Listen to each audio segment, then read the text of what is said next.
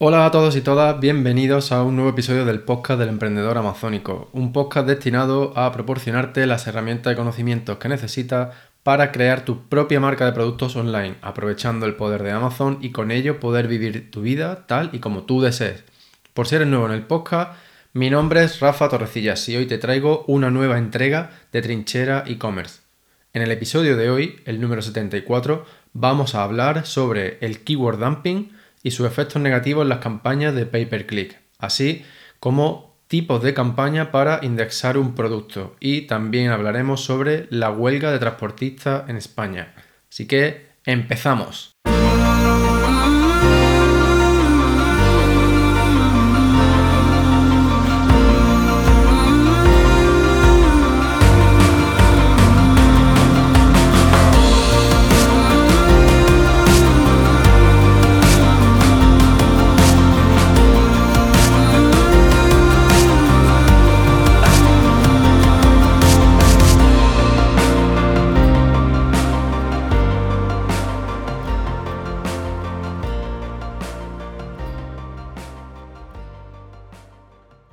Bienvenido de nuevo al episodio número 74 del podcast del emprendedor amazónico.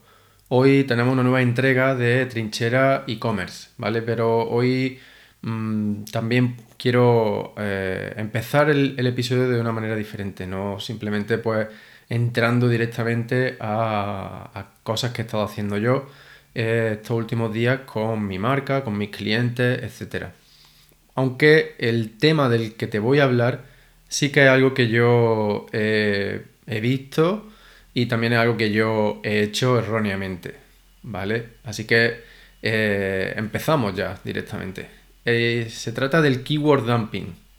El keyword dumping es un error muy, muy, muy común, ¿vale? Mm, la gran mayoría de vendedores en Amazon que mm, que no eh, se instruyen, que no aprenden mucho sobre cómo funciona la gestión de anuncios, eh, o que no tienen, o que no delegan la, gestión de sus cuentas de pay-per-click a otros profesionales, pues cometen este error, ¿vale? Y el keyword dumping, si sabes lo que significa dump en inglés, ya vas a saber de lo que estamos hablando. El keyword dumping es, digamos, como una especie de eh, vuelco, ¿no? De vomitar muchísimas palabras clave eh, dentro de una campaña de anuncios en Amazon. Esto es pues lo típico que tú ves en una campaña de que tenga a lo mejor 100, 200, 300 palabras clave o 300 asing, ¿vale? Todo esto son pues el targeting, el objetivo que se pone em, para cada campaña de anuncio. ¿Vale? Entonces, esto es un error que yo eh, veo muy frecuentemente en, campañas que gestiono para mis clientes y como te digo, es algo que yo mm, cometía hace ya bastante tiempo. Eh, hasta que pues, me paré a pensar y aprendí y descubrí que, esto no era correcto. Entonces voy a pasar a explicarte por qué, primero por qué esto no es correcto y después te contaré qué es lo que debería hacer en su lugar. ¿Vale? Entonces, mm, voy a usar un ejemplo para que entiendas muy bien por qué no es correcto hacer keyword, dumping. ¿Vale? Eh, imagínate que tú creas una campaña y que el objetivo de esa campaña es el de conseguir ventas. Entonces, eh, podemos pensar que tu producto tiene un 10% de conversión de manera orgánica o que tú esperas tener una conversión de un 10%. Entonces, esto eh, diríamos que de cada, por cada 10 clics que obtienes, pues uno de esos clics debería producir una venta. Hasta aquí todo fácil, ¿verdad? 10%, pues de cada 10 clics, uno, una venta. Ahora mm, piensa que tú quieres ver esos resultados en 5 días. ¿Vale? Entonces, esto significa que deberíamos, deberíamos obtener una media de dos clics al día. Bien, dos clics al día por cinco días serían esos 10 clics que de tener una conversión de un 10% generarían una venta. Entonces ahora hay que ver si tu presupuesto es suficiente para que cada una de las palabras clave que tú has añadido a esa campaña eh, produzca dos clics al día. voy a seguir con el ejemplo.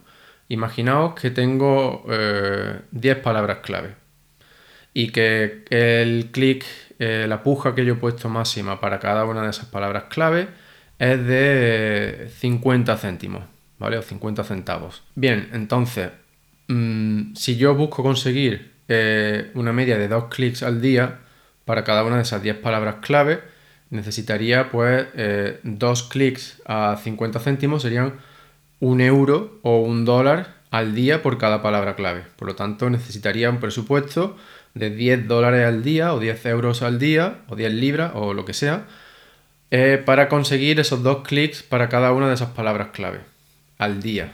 ¿Vale? Entonces, imaginaos, vamos a extrapolar esto en vez de 10 palabras clave. Eh, imaginaos que tenemos 100 palabras clave.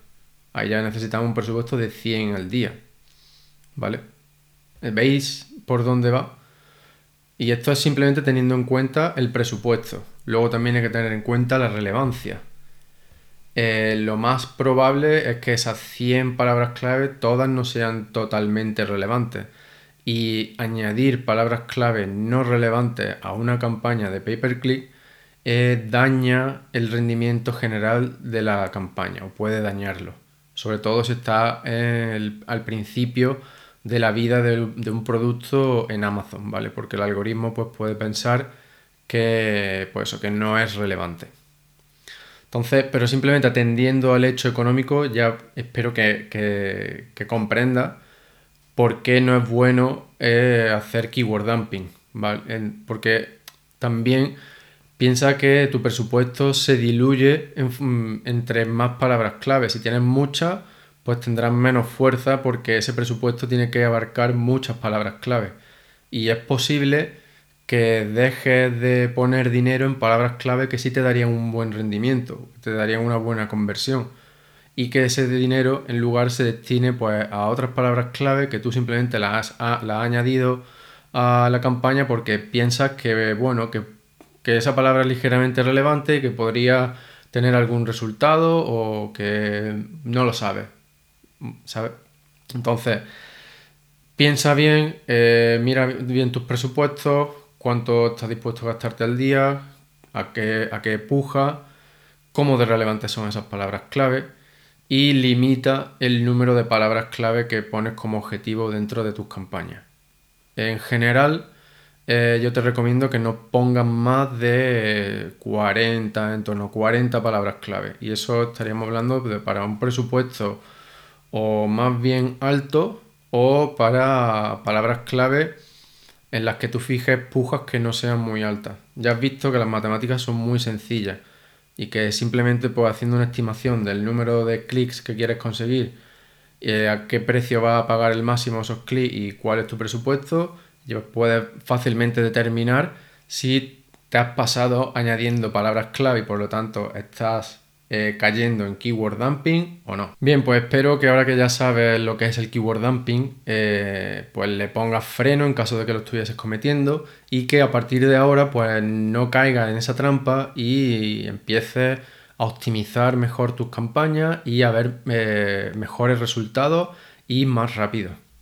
Siguiendo con este tema de la, del pay per click, de las campañas, quiero contarte mi, experiencia más reciente con el tema del indexado. Sé que em, el indexado es un tema muy importante para la mayoría de vendedores porque eh, realmente esto digamos que es el primer paso para rankear una palabra, un producto para una palabra clave. Primero tenemos que hacer que Amazon eh, indexe nuestro producto para, para un término, para unas palabras y ya pues después nos preocupamos de mejorar ese ranking. Entonces, una buena herramienta para hacer que Amazon indexe un producto es el uso de las campañas de pay-per-click. Mm, y obviamente la combinación de campañas de pay-per-click con ventas eh, acelera muchísimo ese proceso de indexado. Y en este sentido de usar el pay-per-click para indexar un producto es cuando es el motivo realmente por el que yo no recomiendo usar campaña automática de entrada eh, en los primeros días, semanas de vida de, un producto en Amazon. Porque la campaña automática eh, realmente se basa en la información que haya en el listing.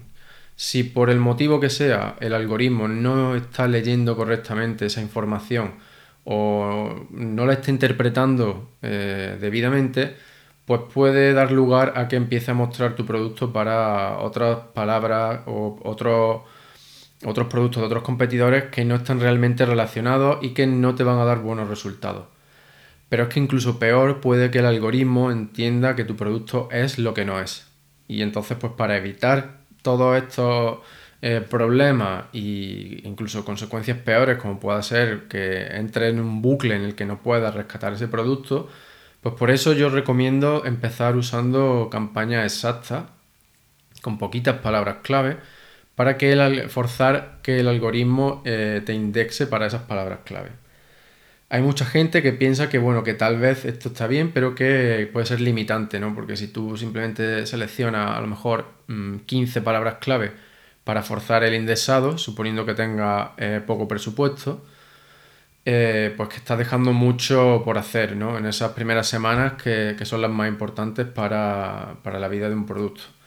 Entonces, para compensar o complementar mm, esa parte negativa, por así decirlo, ¿no? entre comillas, de, usar pocas palabras clave, pues yo también añado otra campaña en la que eh, fijo como objetivo eh, los ASIN de los competidores que veo que son más relevantes con mi producto, tanto en características como en precio, como en público objetivo. Y de esta manera lo que hago es que le digo al algoritmo de Amazon que mi producto es similar a esos otros, ¿vale? Entonces si esos otros productos ya están indexados para 100, eh, 200 palabras clave, pues estoy intentando forzar que el algoritmo piense que mi producto también debe de ser indexado para esas 100, 200 palabras clave.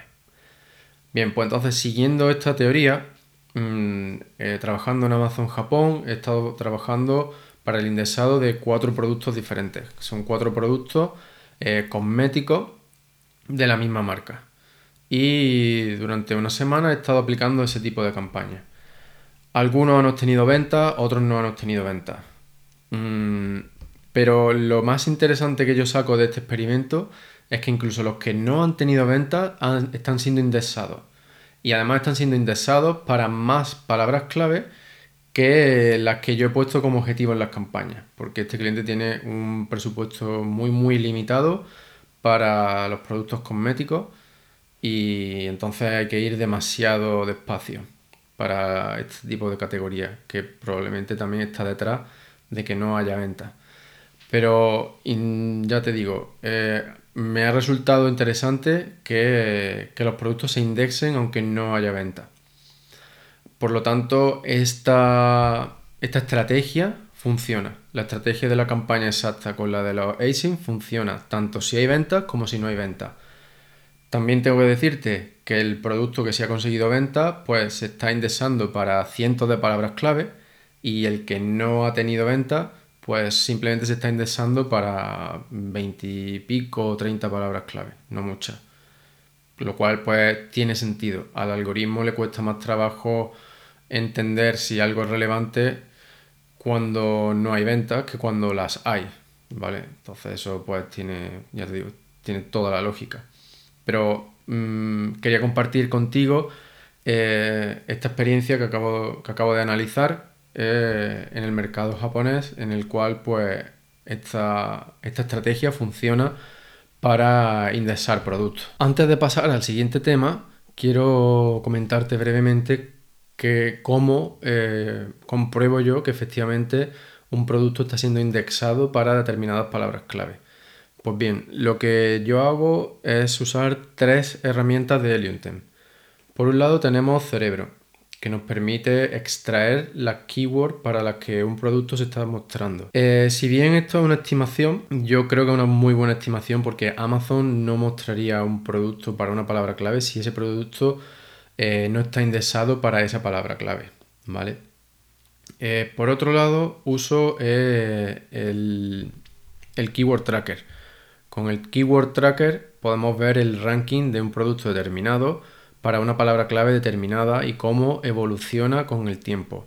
Si un producto no está indexado para una palabra clave, eh, aparece como que tiene más de 306, creo que exactamente, y realmente pues no hay ningún tipo de historial ni hay movimiento para, para esa palabra clave. Y por último tenemos el index checker, que el index checker te permite añadir un producto con su async, eh, seleccionar el mercado en el que está siendo vendido y añadir una serie de palabras clave. Y eh, la herramienta de Leunten te dice si efectivamente ese producto está indexado para esa palabra clave o no. Mm, bueno, antes de pasar al siguiente punto, mm, me, tengo que disculpar contigo porque acabo de, acabo de descubrir que mi micrófono no estaba funcionando y que probablemente ese sea el motivo por el que hoy me haya estado escuchando diferente hasta este momento.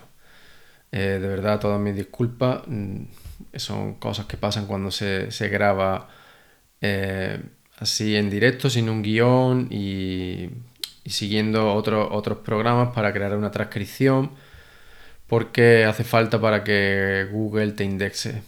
Así que eh, me disculpo de nuevo. Y ya, bueno, pues ya para, para, terminar con el episodio de hoy, simplemente quiero hablar brevemente sobre el tema de la huelga de transportistas en España. Eh, hace un par de días eh, fui a crear un, plan de envío para enviar inventario desde mi almacén al almacén de Amazon y mm, para enviar las mismas unidades que hace un mes me costaba cuatro veces más. Por lo tanto, en ese momento decidí no enviar esas unidades. Ahora bien, eh, hay que buscar un plan B, ¿no? Mi plan B eh, consiste en encontrar algún transportista que, si bien me va a cobrar más por hacer envío, por lo menos que lo... O sea, quiero ver si a través de un, de un transportista ajeno a Amazon puedo enviar los, los, productos que yo venda. Es decir, tendría primero que cambiar mi oferta de FBA a FBM y, y hacer el, el envío de todas esas unidades a través de un, tercero. Quiero averiguar si esa solución es viable en caso de que los precios en Amazon permanezcan altos para los envíos sus almacenes. Y, y, en general, pues creo que debemos estar preparados para, para esto, sobre todo ahora con la guerra en Ucrania y la enorme inflación que hay. También por otro lado el hecho de que seamos tan dependientes de combustibles fósiles pues hace que, se, den este tipo de situaciones. Eh, los precios del combustible probablemente sigan subiendo, incluso aunque ahora bajen. Y, si bien no será de una manera tan brusca, pero sí que tenemos que, tenerlo en cuenta a la hora de, gestionar nuestros negocios. Y yo creo que una manera interesante de hacerlo es eh, distribuir eh, nuestro inventario lo máximo posible. En esta situación, pues yo no habría estado tan expuesto al problema de la huelga de haber tenido un almacén, un 3PL en Alemania, por ejemplo. En esa situación podría surtir a mi mercado principal, que es el alemán, desde allí y no pues estar expuesto como lo estoy ahora al problema en España. Es decir, no estoy diciendo que se sustituya el de España por el de Alemania, sino que tenga almacenado producto en Alemania y en España. De esa manera, pues ya el riesgo se, reduce a la mitad. Si también almaceno en Reino Unido, pues ya son mm, es menos riesgo aún. Y de la misma manera, te recomiendo que, que busques, siempre que te lo puedas permitir y que tenga sentido desde el punto de vista de tu negocio, que busques expandir tu mercado más allá lo máximo posible, por ejemplo en Estados Unidos.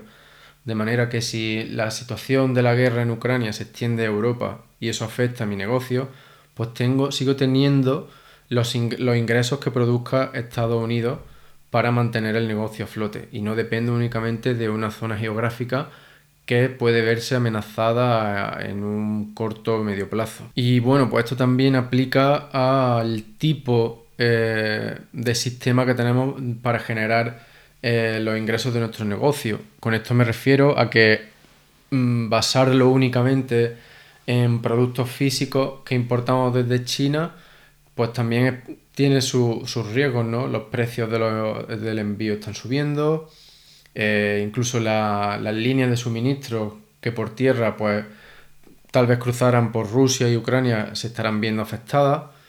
Entonces todo eso nos afecta. Forma de protegernos frente a eso, pues como ya os digo, es vender en otros sitios, pero además podemos vender productos eh, digitales, eh, como puedan ser, y como expliqué en los dos webinars que hice a finales de enero, eh, podemos vender merchandising, que son pues camisetas, sudaderas, etcétera, para los cuales nosotros simplemente tenemos que crear un diseño y ya pues Amazon se buscará la vida para, para poder vender eso. O también podemos crear eh, diseños para, libros sin contenido, para cuadernos o para em, pasatiempos, de estos pues a lo mejor con crucigramas, sudoku, etc. ¿Vale?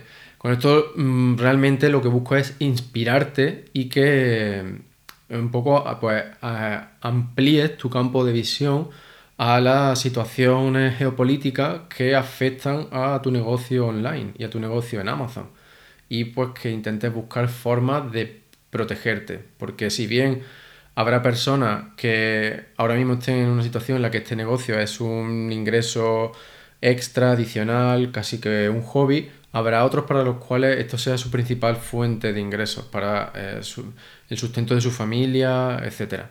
Y por lo tanto es importante que sepamos cómo proteger lo que alimenta a nuestra familia. Bueno, y con esto ya terminamos este episodio número 74, no sin antes darte todas las gracias del mundo por dedicarme un poquito de tu tiempo.